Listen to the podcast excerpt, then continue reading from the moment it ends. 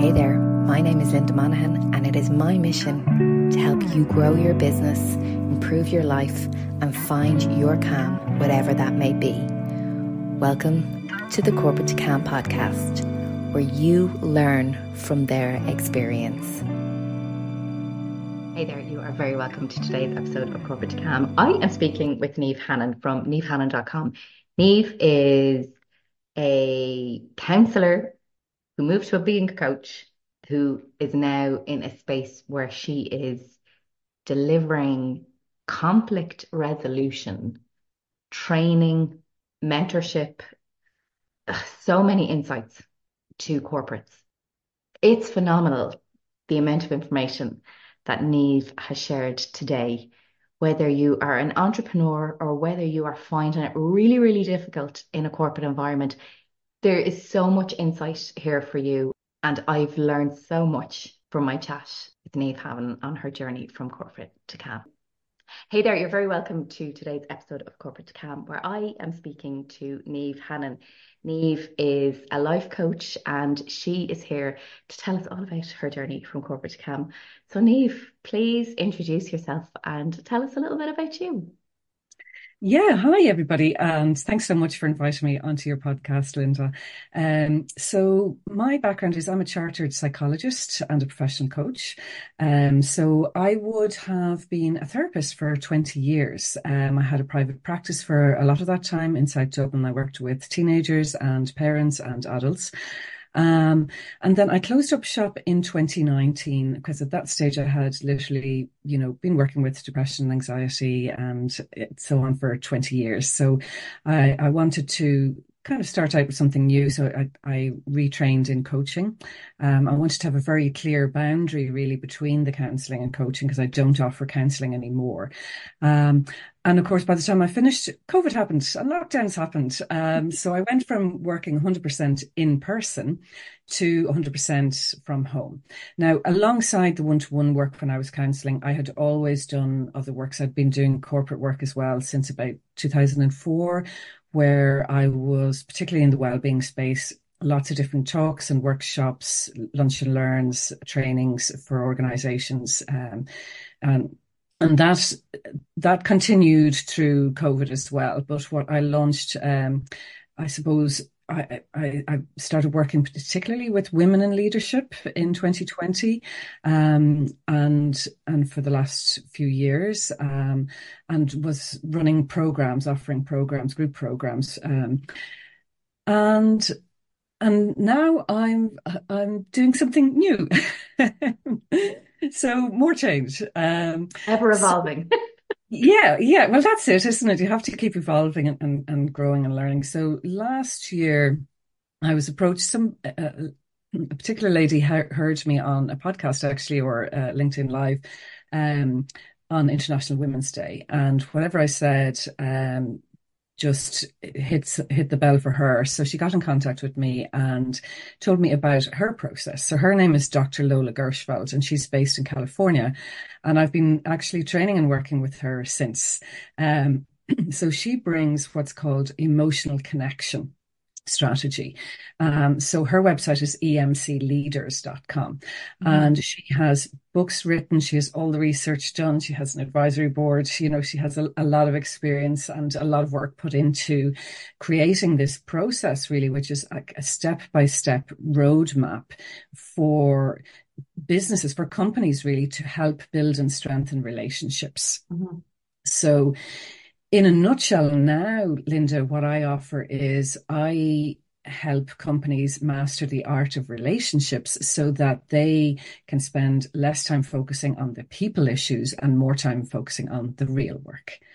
Um, oh, interesting. Yeah. And, and you know, you said you mentioned creating the boundaries between your previous life and, and your your new life as a coach why was that important? Like what what what was the driving factor behind that? Like tell me about the difference of those two areas. Yeah, yeah. So I mean it it's not like there's this clear wall between the 2 mm-hmm. Um but I suppose the easiest way to explain it is that usually when people go to counseling, they're kind of feeling like they're in a minus. So they may be struggling with anxiety, they may be struggling with depression, or stress. There may be something that's, you know, some trauma in their past that's unresolved. So very often it's, you know, reducing the symptoms and helping them to feel normal again you're trying to just get them out of a bad place and get them to a place where they can, you know, go back out into the world and feel like, you know, okay, I'm I'm okay my, in myself now. Um, people come in in a different place in coaching. They're usually at that kind of ground zero to start with, and okay. you're bringing them yeah. up into the plus. So coaching is more goal oriented. Um, I mean, you could say the goal of counselling is to help people to feel well again, but mm-hmm. very often you have to go into the pain in counselling in order to come out the other side, particularly where there is any kind of trauma. You may have to sit and not make progress for a while. Um, whereas in coaching, in every session, you need to be making progress. Oh, that's and that's such a good way of explaining it. And it, it, that kind of leads me on to do you ever experience a situation obviously because of your your own history where you're like okay this person isn't ready for coaching because you know coaching isn't the healing space either because you, you're privy to that information you recognize the size which i'm sure many coaches do i i, I don't mean, mean just um exclusively to you do you ever kind of have to go I think you need to do more work rather than be in this space, or can you help them? Like, does the boundary ever get muddied? Yeah, it's it's an interesting question. Like I haven't had to refer somebody on, although I definitely have had people who, you know, who come to me with that question. I'm not sure whether I need counseling or whether I need coaching. Yeah. And so, you know, I help them to work that out and they may go the coach the counseling route with somebody else. Yeah. Um, or they may go the coaching route, depending on, you know, the outcome of that conversation. Mm-hmm. So that's something that we would try and get clear on before they ever start into yeah. the coaching contract with me.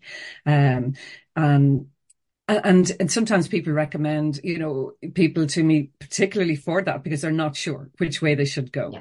um and it's like okay well i know both and i can handle both i suppose my job is to create a safe space and the type of coaching that i offer is going under the lid a little which is can be different for some people if they're used to maybe just working with a business coach or something that's okay. very transactional you know and skills based I'm interested in who you are as a person and doing the inner work, but it's mm-hmm. still not counseling. We're not problem oriented. We're not going like back, you know, um, and and I suppose the, the other thing about like if you're operating from counseling, it's like, okay, you, you might tell your story and you pick up from that the next day and you might go deeper into some parts of it.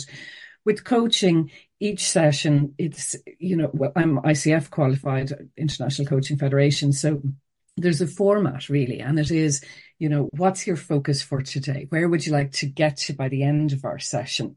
So it could be totally unrelated to what happened last time, but you're still the thread is the overarching goals. Are we still, you know, making progress on your overarching goals?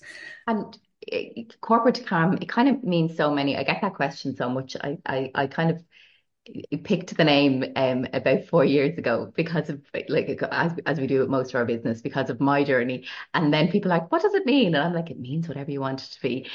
What does it mean to you? Because you've kind of uh, we, we've talked about the evolution from counseling to coaching and now back into kind of a corporate scenario. Where do you find your calm within? Is it about creating balance for you? And you mentioned that dealing with maybe anxiety and depression for 20 years you wanted to draw a line in that and then move on. Was it was it to create a more positive space for you or what, what does corporate to calm mean to you? I guess for for for me the the corporate to calm idea is I, it could be two things really, but that, you know, so often people come and look for help, whether it's coaching or counseling, because they feel trapped in the rat race. They yeah. feel like their life is not their own. They're, you know, running at speed. Um, they're, you know, whether they, you know, or particularly maybe when they have kids, then they're just like passing ships kind of, you know, and, and mm. seeing the kids tuck them into bed and it's back around the next day and in, into that cycle. So definitely, I mean, I suppose I've had a lot of, uh, people, you know, in leadership coming to me where they're Mm. more at that kind of middle age time of their life where they're really questioning, Mm. do they want, do they like, the, they've made their way up the ladder, do they like the view when they're at the top? And is this something that they want to stay with for the next 15 or 20 Yeah, years or whatever yeah. their working life is? Um, but I also think that younger people are questioning because they want, you know, younger generations want work life balance earlier than maybe we were, you know, I suppose you started questioning it. Yeah. So there, I do think you don't have to come out of corporate to have the calm. It's it is about how can you bring the calm into your life, whether you're in corporate or whether you're in, you know, self-employed or whether you're in something entirely different. Um, we all need to be able to bring the calm into our lives and bring that calm with us in whatever it is that we do. And what about your experience in the sense that, like, how do you feel now that you've spoken about the the journey that you're going to be taking into corporates and like how how have these changes since kind of 2019 affected your own life and kind of taking your own advice and everything? Like, how how do you feel about work now? Is it a different perspective? Yeah, I guess like for me, this the, the emotional connection work, this EMC work, um, really brings a lot of my skills and talents together. Mm. So it's not it's it's not counseling, but uh, but it is still bringing my skills of deep presence. You know, sitting with either one to one or one to two, if there are two people in conflict, for example. Um, it also brings in my training skills because the idea here is that, you know, I will be training people within organizations in these skills so they don't need me anymore, so they can bring this process in and and slowly create that healthy safe culture where there's emotional and psychological safety and where people have the skills to have to build that emotional connection. But not just that but to have those difficult emotional conversations where there's conflict or there's disconnect um, before it really gets to that stage, because usually in companies, it by the time it gets to HR and go it goes into the grievance procedure or goes to mediation in a company, it's usually at a very difficult stage, and people's lives are being hurt, and their jobs and their careers are being hurt, and, and very often what happens is people just leave because they don't see any way out. Yeah. Um, so you get people who are disengaged for a long time before that Mhm. happens. And so you're losing people's potential there.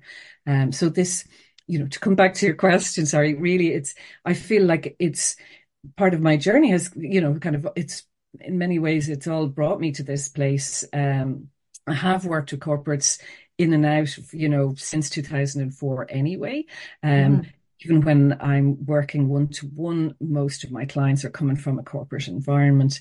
Um, so yeah, so for me, it's kind of like a, a bringing together of the different strands in in what I'm offering now.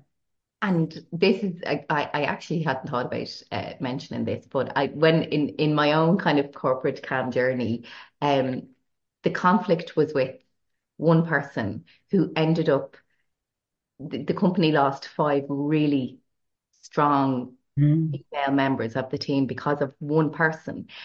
Do you find that companies back the wrong horse sometimes? And do you think this process of EMC will really highlight that and help to understand rather than not getting rid of anybody, not blaming anybody, but actually opening up a corporation's eyes to what is actually happening? Because, you know, we see it that a lot of people get promoted out of the roles to be gotten rid of or, you know, d- different things happening. And actually, you know, I, I re really appreciate you mentioning that so much talent is lost because grievances are just not dealt with properly. Yeah, that I mean, I guess we're we're social animals. We're born to bond, and um, you, we need other people. So typically, first of all, you know, the tradition has been that emotion has no place in the workplace, which is a pile of, you know, because we're human beings and Yeah. we have emotions, and where there's conflict, there's high emotion. Yeah. Um, and and often that high emotion comes out in a, in a lot of tension and a lot of you know difficult interactions but very often as well certainly in the irish context that emotion goes underground in the workplace and we put on the professional veneer and i suppose you know to your question and like emotional intelligence, we know, like the research has been pointed towards the importance of these skills for a long time now, at least 25 years. Every year, you know, in the Forbes top skills needed for leadership, 10 of the out of the 20 top skills needed are what are still called the soft skills. They're the emotion skills. We, they're the people it's skills. such a bad reputation, isn't it? Like soft, just it's oh. And yet, you know, more and more because AI is coming in and AI can do the hard skills. It's more and more what what we actually need in our leaders Yeah. is those people skills, those soft skills. Yeah. And yet, I have not seen people being promoted because of their people skills and their emotional skills. They're still Yeah. being, you know, promoted for maybe the financial reasons or they're a good salesperson or they're good technical skills. And so, you know, well, they're making money or they're getting the results in that Yeah. section. Never mind that they're pushing their team out, you know, their team is dropping Yeah. out like flies. Yeah. Um, so, and it does a lot of damage and it creates a lot of turnover and creates a lot of bad feeling. And well, I think this is a familiar story for, you know, for most people listening. They can, So many. I mean, the research would show that something like 86% have experienced conflict in the workplace. Okay. Even, you know, I did my own little poll on LinkedIn Yeah. and a large percentage had experienced it even in the last year, and the remaining percent had experienced it, you know, previous to that. But it did come up to 86%. There was only a very small percentage who weren't experiencing conflict. That's amazing. I would say I've interviewed probably over 55 people here, and obviously it's weighted towards female, but at least 25 has left because of conflict Okay. and not being resolved. And it was the best thing for them because they've gone on to create such great environments for themselves. But like it's it's so bizarre, you know what I mean? It's so Huge. bizarre. It's huge. Yeah, it is. It's it's really, and and part of it is that we don't, you know, like it, the conflict doesn't just happen in the workplace, Yeah. and and to recognize too that, you know, before somebody leaves a job, they are losing sleep over this. They may be ill over Yeah. this. They may be out on sick Yeah. leave, which is really stress leave, which is really conflict leave, if we were to really pinpoint it. Yes. You know, like it's so debilitating for people. It really hurts them. And Mm. the reason for this is because they care. They care about that relationship. We think, oh, that's just a work relationship. I'm not emotionally involved, you know. Of course we are. We depend on our boss, whoever we report to, and we depend on our colleagues. And even though, you know, people may be working more remotely, we still need those connections. And when those connections go wrong, we get hurt, we struggle, we suffer, we feel the stress of that. And really, this is about giving people the skills that when they feel that disconnect happening at the early stage, preferably, Yeah. To bring them through this process. It's a very safe and structured process, which does mean that they're going into vulnerable spaces, but with each other in a safe way, facilitated, Yes. so that they can learn and build awareness about their own process, as well as learning and understanding, you know, with empathy about the other person. Because what tends to happen I, what I like about this, you know, and again, even after 25 years in, in counseling psychology, um, there's a lovely framework for understanding emotions um, as surface emotions and then softer emotions underneath. And then there's a prime, the primary emotion. And that framework I find really useful because when people are angry and irritated and frustrated and stressed or shutting down, they're the surface emotions. So that's what we tend to see in the workplace. Or, you know, if you can't relate to this in the workplace, think of your partner at home when you have, you know, a disconnect. Yeah. Your your your edges are coming off each other and you're hitting against each other in the wrong way and the prickles are up and you feel hurt and sore. Mhm. Um, but they're the surface emotions. And very often we get stuck at the surface level with our emotions because we're just so angry or we're just so Mm. pissed off at somebody. Yeah. But what's really going on under that, if you go into that, are the more vulnerable emotions. And when the thing about the surface emotions is our surface emotions tend to push people away. Mhm. Yeah. That's so interesting. So the disconnect just deepens. Yeah. You know. And even when we're saying in an angry voice, I'm so hurt, I'm just so hurt by you, Linda, we're pushing that person away. And actually, there's a finger pointing going on there by you. You did this to me. And there's a sense of blame. And the other person then, of course, is pushed into the defensive or they may counterattack. Yeah. Or they may try and keep the cool and walk away. So uh, we get into a negative cycle where both people, the intention is unconsciously really to save this relationship because we both need this relationship. So even when somebody is withdrawing, that might be that can be, still be understood as an attempt to save the relationship. Okay, I'm getting out of here because I'm just going to lose it, and I don't, I can't do that. You know, I have to still be able to talk to this person. I have to still be able to work with this person. So that one person withdraws, another person may be kind of almost going into panic mode, going, they're withdrawing we have to sort this out. We have to, I have to save this relationship. So they're almost chasing and demanding, we need to talk. We need to talk. We need to sort this out. Mm. And the other person, of course, feels more and more threatened and is running further away. So you have this kind of demand and pursuer, like, a bit like Pac-Man. I always think of it yeah, yeah. pursuer and the withdrawer. And they're both, both of those positions may be understood as attempts to save their relationship. They yeah. both need this relationship, but they're going about it in the wrong way because yes. that's a very negative cycle.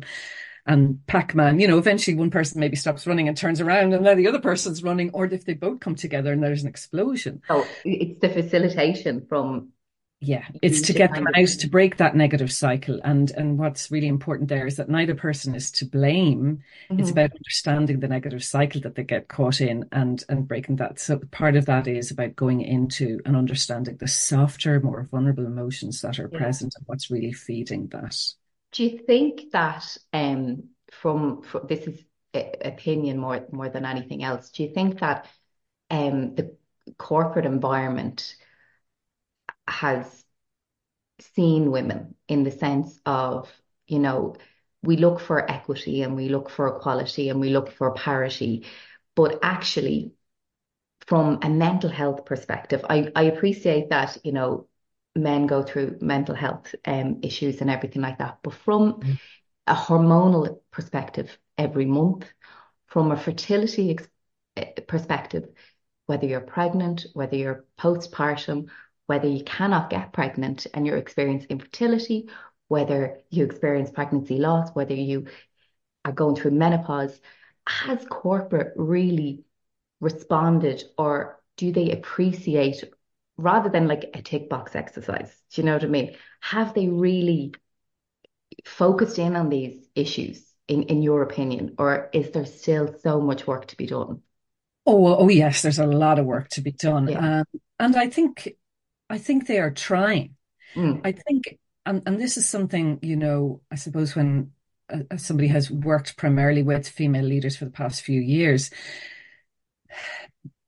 I would say that our corporate world has been set up by, you know, we're coming out of a patriarchal society. I mean, men have been in charge for thousands of years.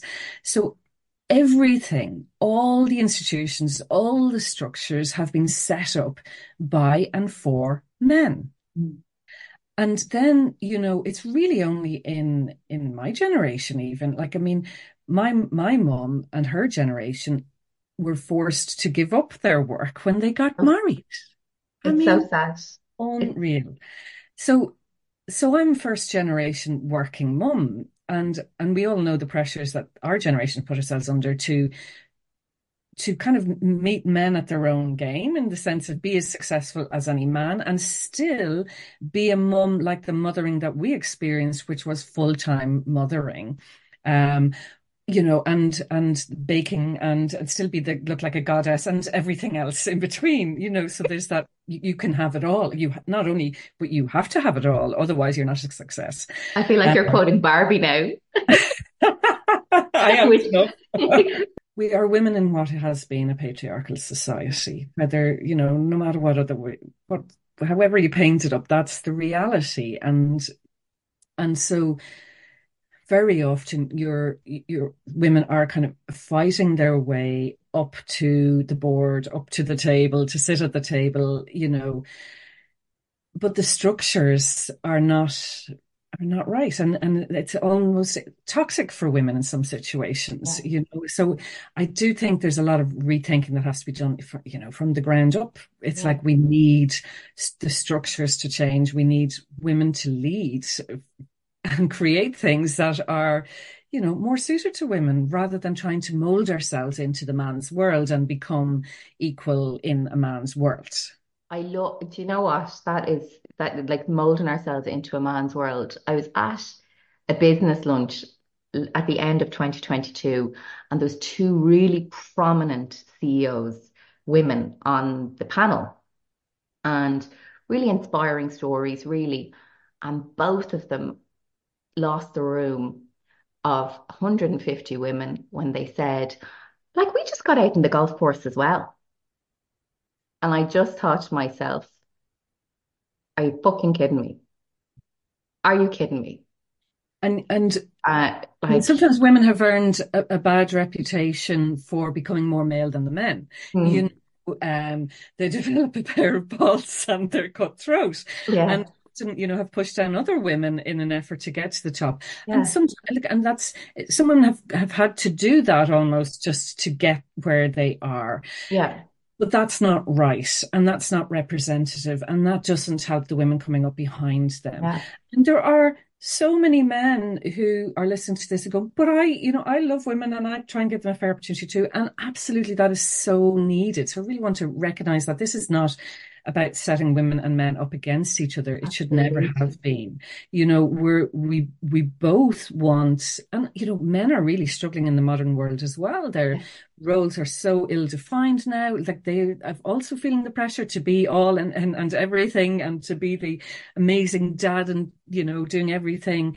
yeah, And still, you know, I mean, look, I certainly when when I landed with baby one and I'm at home and maternity leave, you know, it's like, oh my goodness, I feel like it's 1950 because yeah, my husband's going out to work every day and I'm at home with the baby yeah, and I better have some laundry done or, you know, something cooked while I'm at it because what have, what have I got to show for my day at home with the baby, you know? yeah, And and so there there is that just a natural kind of split. And it's like, we're still figuring this all out. We don't have all the answers. mhm, And certainly, you know, pushing women to succeed in a, a in a male way isn't isn't working. It hasn't worked. And we need to really listen and appreciate women's strengths and value them and give them value in the corporate world uh, rather than just valuing the male. So we know that there's so many issues around this. I don't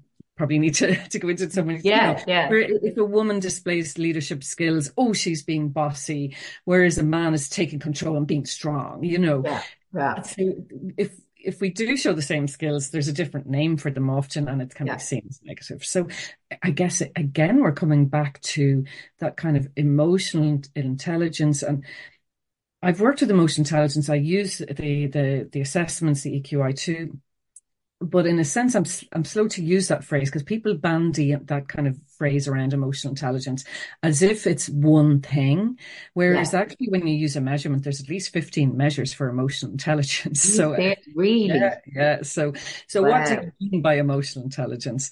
Um, so for me, it's more even. It, it- it's actually honing that down. So my focus is becoming more and more about the emotions.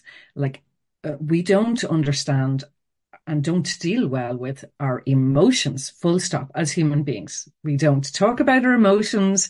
We don't know how to handle them when somebody else displays emotion. We, you know, um, we're still trying to manage our emotions and we tend to push away our difficult or negative emotions because we don't like them. So then we kind of cut ourselves off from them, which means that they're not under our control, actually. Yeah. Um, emotions still happen in the workplace. And until emotions are learned about and understood and you know people build their own awareness around that they're it's like putting a lid on something and it comes out sideways and that is a big source of the difficulty in the workplace there's, Yeah. there's these emotions don't exist lid squished on they come out sideways and that creates the toxic culture because people aren't dealing with where the issue where the issue occurs they're dealing with it like by sniping and bitching and you know Mhm. Avoiding and everything else that goes into play that creates a toxic culture. Are you feeling a little stuck, both professionally and personally? You want to create healthy daily habits, but you become overwhelmed. I have created the Five Habits Challenge just for you. Hey, it's Linda, aka The Habit Boss, and I designed the Five Habits Challenge, the pathway to progress. These are five simple habits to hold you accountable. Give me 30 days and I will help you create five simple habits that propel you forward both personally and professionally. Check out the Five Habits Challenge in the show notes or go to www.corporatecam.com. And now let's get on with the show. It's it seems like a no-brainer to me. Yeah, yeah. Oh. For, for I suppose from from my own perspective, I'm the first in Ireland, UK, or Europe to bring this methodology. You know, so people haven't yet heard about it. So the first thing for me is to get it out there to let people know, yeah. okay, there is actually, you know, a science backed, evidence based procedure and process that you can go through. So I suppose there are two offerings really. One is that where there is a difficulty in a relationship, particularly, you know, in a senior relationship, if you're talking in the senior leadership team or on a board where there, you know, people have to work well together or else there's, you know, big fallout. Um, so if you can get that, you know, nip that in the bud at the at the beginnings, that's a short term piece of work helping the people to resolve that, helping that pair to resolve mm-hmm. that issue or whoever's involved. Um, the longer term piece of work is the training coming in where I might come in, for example, you know, a half day once a month and work mm-hmm. with to make sure that people are making progress and building those skills, those um, emotional connection skills, really helping to connect at emotional level, understanding that the bond is what's important. That's what keeps people. I mean, we know, and again, this is all backed by research that people stay in jobs where they're not particularly enamored by the job itself or loving it or where it's taken them, but they stay in job because they love the relationships. They mm-hmm. love people that they work with. They feel safe, they feel secure, they feel like they can be themselves yeah. and they are happy and engaged because of that. So those um, those people bonds are so important. That's what people leave for and that's what people stay for. So, you know, in this competitive world, that's what we need to be focusing on because when you feel safe we, and there's again there's a lot of research on psychological safety. When you feel safe to be authentically you then you're going to be more creative more innovative better problem solver better collaborator better leader better follower you know. All of that that the, the performance improves and you can live to your potential and, and so for team engagement as well. So, but that's a longer process, helping really and training people um, in those skills and making sure that they're applying them and learning this process themselves to apply it in the workplace so that the culture becomes healthy. One thing, this and another question that has just um, haven't spoken to. I've I've uh, close friends who are kind of directors and CEOs of of large like multinationals, and um, one of the the biggest conflict areas at the moment is going back into the office, and it affects absolutely everybody, and being used as a tool for your personal development program now, or being used as a tool to and what what do, do you think of that from it? I mean, there's so many like we have like from boomers to Generation X to millennials to Gen Z, kind of looking at it all completely differently, and you know, younger millennials and Gen Z seeing it as an absolute disparity to their character to have to go back into the office unless it's into Google or LinkedIn for free food. Um, you know, if you were to use that as an example of, of, of, of some sort of conflict resolution. Where do you, where do you see that going? I think there's a whole lot of listening needed. People's needs need mm-hmm. to be met. Mm-hmm. And the old style. And and I mean okay when I say old when I say even pre-COVID the pre-COVID workplace was not meeting people's needs. It certainly wasn't meeting women's needs. It wasn't meeting family needs and that includes men. You know so a lot of laws are you know constantly changing to to try and create that space so that men can be at home with when their baby is born that so that they can you know contribute and take paternity leave where needed as well. All of those things are but for for all of this it's like okay we need to sit around the table and bring and hear the different voices. And again that's diversity isn't it? Diversity of generations even. Mm-hmm. hear the different needs and see how can we meet these needs rather than it being a thing of fear that we must push everything back because we that's the norm and that that worked for hundreds of years and it's going to keep working yeah. it's not it, the workplace is so rapidly changing mm. and people have different needs and and young people won't be pushed in just because somebody says so you know um and and yet you know certainly with the housing crisis you know, sometimes young people actually need a workplace because yeah. they can't work from a, you know, their their crowded little flat at home kind of thing, where, you know, or in, in the same room as maybe two other flatmates who are also on the phone at the same time or whatever. So so again, they're very basic needs. It's like you need a safe space to work. Um, so there's a future in working hubs. They're starting to spring up. Yes.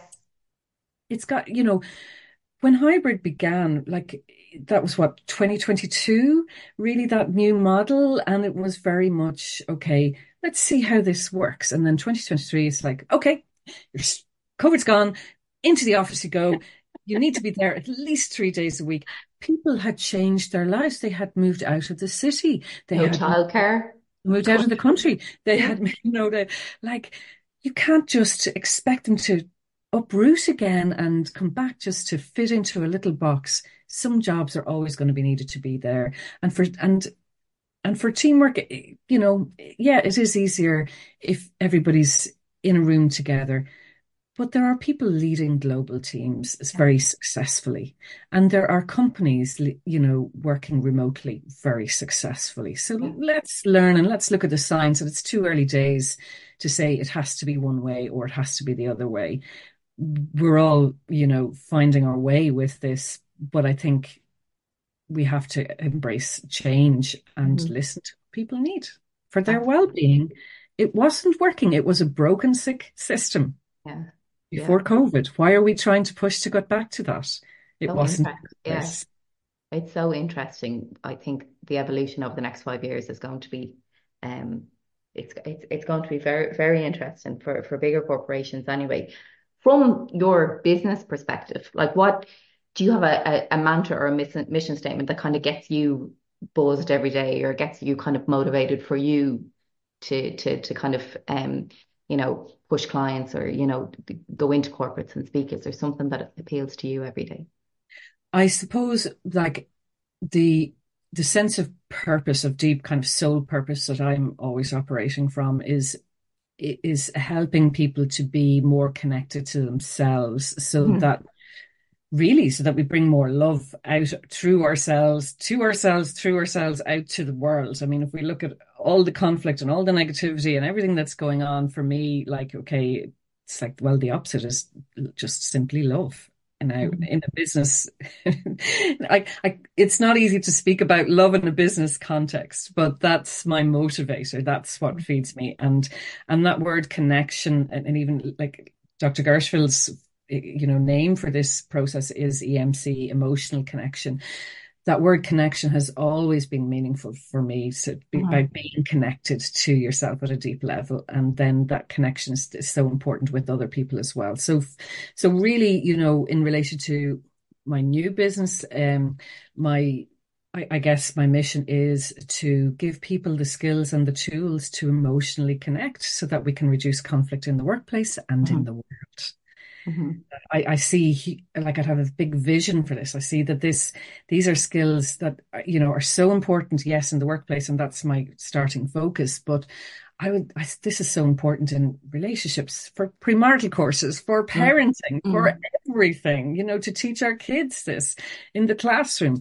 We all need the skills because we all need people and we're going to come in conflict and disconnection with people that that's what causes most stress and that's what people go to counseling for is because mm. of the relationship difficulties so that's as human beings where a lot of our stress and distress lies and if we can help people with give these them these skills, then that's really my mission is mm-hmm. to give them the skills to to be able to repair relationships rather than relationships breaking down left, right, and center. Um, talking about like skills and what what do you bring to the your business as far as like efficiencies are concerned? Do you delegate? Do you have have you learned over the years to just focus in on what you're good at and leave everything to other people or how do you operate your business that's a good question because i suppose for for all the years that i was counseling and doing the corporate work I considered myself as self-employed, but I didn't really think of myself as a business person. Okay. Like, um, I was long enough in my practice that you know, it was all word of mouth. I never went out and touted for business or, you know, looked for business in any mm. way. It all happened quite organically um, over time, and companies would come to me or I'd get asked. I mean, I've done radio work, I've done TV work, I've done, you know, all sorts of things that came to me, you know, quite organically. Um, and really, it wasn't until 2020 that's like, okay, I'm now running a business and I need to put myself out there. And I started to embrace social media. And I did that by getting myself a VA, a virtual assistant. Um, so really, her title should be is marketing assistant. Um, so she has helped me and kept me accountable because there's no way I would have, you know, I have consistently put out you know, at least three posts a week, every week for yeah. the last four years. And that's because I have her. Um, yeah. it, shout out to Alessandra. I, I, there's no way I would have done that. She yeah. comes up with the, you know, with ideas of, okay, you know, maybe you could try this or you should be writing a newsletter every month, mm. create an email list. So she does all my tech side as I would think of it because yeah. I'm not a techie person. Um, and so at the you know back in the day in 2020 it's like okay oh there's canva. Oh that looks you know people say that's fun. That could have been a rabbit hole. I would have spent a whole day creating maybe one yeah. post teaching myself canva. Yeah. or i can pay per, a person to do it who will do it in one hour. Yeah. so it's about part of that efficiency is about valuing your time and how much is my time worth per hour. And if i charge myself out how much can i charge per hour? And do I really want to be spending all those hours on that? You know, because actually it's a lot smaller cost to outsource that to somebody else. Yeah. Yeah. Uh, so I have a right hand woman, and uh, she does all that side of things. At at the moment, that's my only team. Um, I know, Linda, you said you use a lot of systems. I've looked into different systems. Um, I still do a lot of the stuff myself. You know, I have an accountant as well. Um, yeah.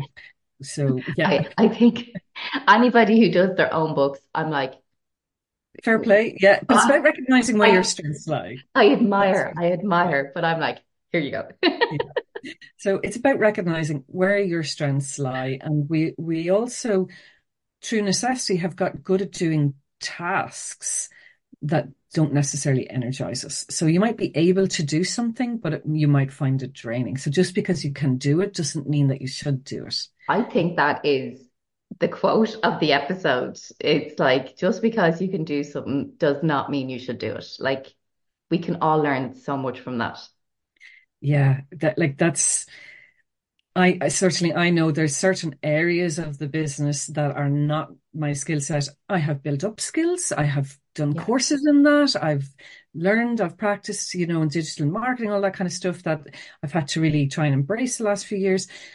I've got to a level where I can do that stuff, but if I spend too many hours doing that kind of stuff, I will burn out because that's not my skill set. It's it it's uh you know they're not my strengths. They're not my strengths. They're tasks to me. And so yeah it's about really working to your strengths identifying your strengths. The strengths finder is the strengths profile is a great way of of doing that. People mm-hmm. can do that look that up themselves. Strengths strengthsprofile.com i think it is um, because it helps you to recognize, okay, these are where my real strengths lie. And they're skills that I've learned and that I've got good at maybe, but that they're not energizing for me. Yeah. Yeah. Um, I love that. I love that. What is energizing for you? What, what are, habits, uh, you know, non-negotiables for you every day, um, personally, which probably will impact your pro productivity professionally. What what do you do? I love my walks with the dog. I have mm-hmm. a Shih Tzu Rolo who has featured in many of my photos as well. That um, love him to bits. Love getting out if possible, you know, in the morning before I start work. So I don't start work at nine. Generally, I would normally start at, at 10 in the morning, it, you know, when my day is my own kind of thing. Um, and get out for a walk after I have kids. So they go to school and then I, I'll walk the dog. Um, and that sets me up for the day. I don't bring my phone. I'm not listening to podcasts. I am just present for my the best walks the best yeah. one. I'm just present. I'm out in nature and and even just getting outdoors. So there's a couple of days a week I start work now. Like I have to be in work for seven, and and so you know whether I go out for a walk at lunchtime or as soon as I come home in the evening, it's just getting outside. It's it changes your state. So mm-hmm. so that for me is yeah really important. The other piece that I have built, it took me a long time to build a meditation habit. Um, it, it took me a long time to get into that as a habit. Uh, I fell out quite easily. I struggled with it. It's not like I found like I had amazing results and I was suddenly all zen or anything, but it's a very necessary habit. It's been slow change for me over the years, and so I I'm I'm very careful not to let that completely drop. Um, so I meditate. You know, I try and meditate most mornings. Um, first thing. Um, uh, about five evenings, five nights a week when I go to bed as well, I would listen to a relaxation or meditation to help me to fall asleep faster. And can you tell, tell I would love to know, how did you develop? Because I, I do appreciate you saying about the, the slow process of meditation because it isn't when you've a, an active brain and um, an active life, it's, it's a very hard um things. I've yeah, and and uh, and and I mean, I've taught mindfulness. I taught it for about three years. Um, and I do, I, I have met people who just seem to take to it like a duck to water, find it really easy. I, I, I don't know if I should say this out loud, but I really I'll say it out loud. I, I, cause men I, find it easier. You yeah. know, there's the, the thing that men often will focus on one thing. So if you tell them to focus just on their breath, maybe, maybe find it easier. Yeah. Whereas certainly uh, as a woman, my brain is gone in a thousand different places at once. Um, What's in the fridge? What am I getting for dinner? What am I doing? What am I? well, that's it. I'm not just watching TV. I'm thinking, oh, oh shit, I've got to take bread out for the lunches tomorrow. Do we have any ham in the fridge? Is there yes. milk for the breakfast? Yes. You know, oh God, they've got a birthday party tomorrow now. Do I even have any? I've got a present. Have I got a five? Is it how many kids is there? Or do I have five? five do I have? Do I have? Yeah, yeah, yeah. It lifts the whole lot.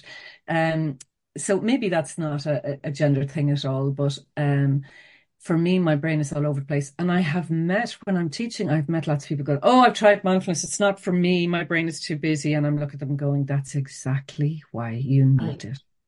That's okay. exactly why you need it. If you have a quiet, peaceful brain, maybe you don't need to meditate every day.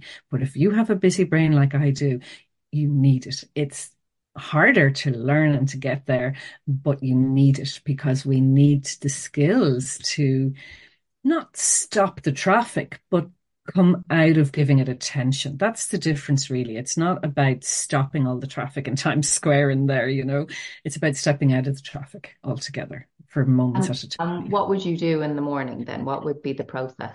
Yeah, so well, first of all, I did a mindfulness course. Um, I did a couple of mindfulness courses, okay. and you know, and even one day. So that helped me to establish the practice and and helps the understanding because I think a lot of people take up meditation just by picking up an app and trying to meditate without only any deeper understanding of what yeah. the whole approach is.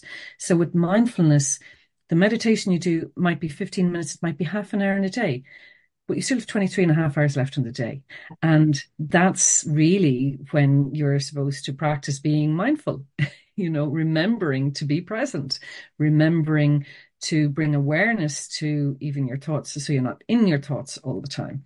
Mm. Um, so there's a whole approach really that brings kindness to yourself and to others as well. So an attitude of self-compassion really. Um, so I I would have done all of that and I've done courses. I did a a, a week retreat in Wales in in mindful self-compassion as well. Um, and all of those courses helped me to build and deepen that understanding of the importance of, of sticking with my practice. Mm-hmm. So yeah, uh, like for me, I'm I'm not somebody who follows all the rules. I don't get up and sit cross-legged going on. I actually, you know, if I get out of my bed and then I go to the toilet and then I go to something else and then I go to do something else and then the moment is gone and I won't have done it. So I, I will go to the loo RPM, rise, pee, meditate. That's that's recommendation. Rise, pee, meditate. I will go to the loo and then I I meditate very often in my bed. Um, I will either at different times in my life I've gone through periods of maybe just setting little bells on Insight Timer. That's a great free app. Thousands and Such thousands. a good app. Yes. Yeah. Thousands of stuff free in that. Um, and they have courses too. But you can set bells for silent uh, meditation, and the bells remind you that you're meant to be meditating in case your mind drifts off. Yeah, yeah, yeah. Um, so if I'm doing 15 minutes, I might set a bell to go off every five minutes, just in case I completely forget that I'm supposed to be meditating and I'm thinking of the shopping list or whatever. Um, so I've I've done silent meditations or sometimes I'll listen to a guided meditation for, you know, about 15 minutes in the morning and again, maybe about 15, 20 minutes in the evening. Going, last thing for me, going to sleep to help me to wind down, to help me to relax and calm myself so I go to sleep faster. I love that did you start with 15 minutes or did you progress to 15 no I, no I, I, would progress um, so unless you find that you kind of are a natural at this i would say my way of teaching it is you know make it accessible start with mm. two or three minutes yeah. Yeah. now some people find if they set themselves three minutes that they can really focus and stay really present for three minutes and then any longer and their mind has gone off other people find that they actually need five to 10 minutes because it takes them the first few minutes to quieten their mind down and become present. And they're only starting to get the benefits of it, you know, at, at 10 minutes, for example. So, you know, you've got to try and see what works for you. There are no rules. For me, it's like, do whatever works for you because doing it is still better than not doing it. And even if you think this is really important, actually, even if you think you're crap at meditating, you can still get the benefits by just doing it. I know because that's I think that's the same nearly as when you start to practice gratitude. It's like you don't have to mean what you're grateful for initially. You just have to say it. And then that's what I found when I went on my gratitude journey a few years ago. It's like yeah. just you will eventually be grateful for whatever you're grateful for, but it's just it it is the ha- habitual process, isn't it? Like, yeah, a, a, huge amount is about establishing a habit. Yeah. Like we we know from the science that it takes at least sixty six days to build a habit. So people have this notion that it might be two weeks or it might be thirty days. No, it's sixty six days. And so for me, when I was trying to establish a meditation habit, I would say, and I often say, okay, maybe I'm slow, but like give yourself a year to really establish a new habit. Because in that 66 days you are going to fall out of practice you're going to forget all about it and then you have to restart. So how long? It's for me it's like establish one good habit even every year and build keep that up and then yeah. try you know add a new one to it next year. And it's so funny you say 66 days. Some people will never form habits and they have to just remind themselves to do it every single day. It's so different. People and where like i'm sure you've heard 21 21 days.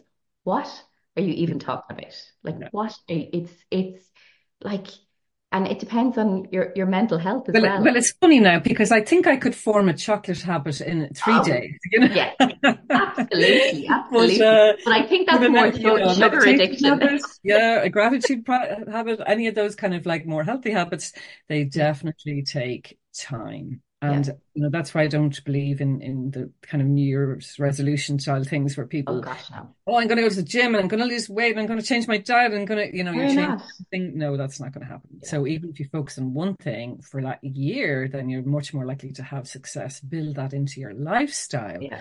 and then add something on next year. Yeah, and that's it. That's it. hundred percent. Um, so I I do ask everybody about projects in the pipeline, but EMC seems to be the big project. My Is project, there anything yeah. else along alongside that or that's... No, that's my baby now. Yeah. yeah, that's that's um that's my focus. Great. And what about um is there anything that that people don't know about you that they they might be surprised about? Is there any Oh, um, well, I actually what came to mind was um I thought I was reminded of it just this week. I don't know what we were watching, but uh, I, I survived a hurricane, a grade four hurricane. Wow. yeah.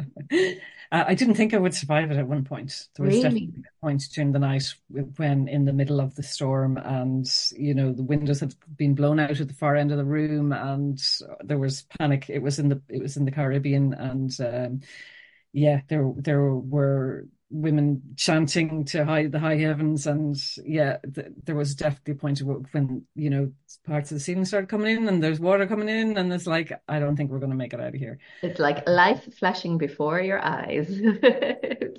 Yeah did, it? Kind of did like, it? No it, it, didn't it didn't flash before my eyes but there was definitely that kind of like this is serious. Okay. Yeah this is this is really serious. Um so yeah, so that that's something that I'd almost kind of forgotten about myself when I was telling my kids about it. Yeah. Did you did you have anything that you were like, oh, I wish I had done that? Was there any thing that you kind of went, oh? No, I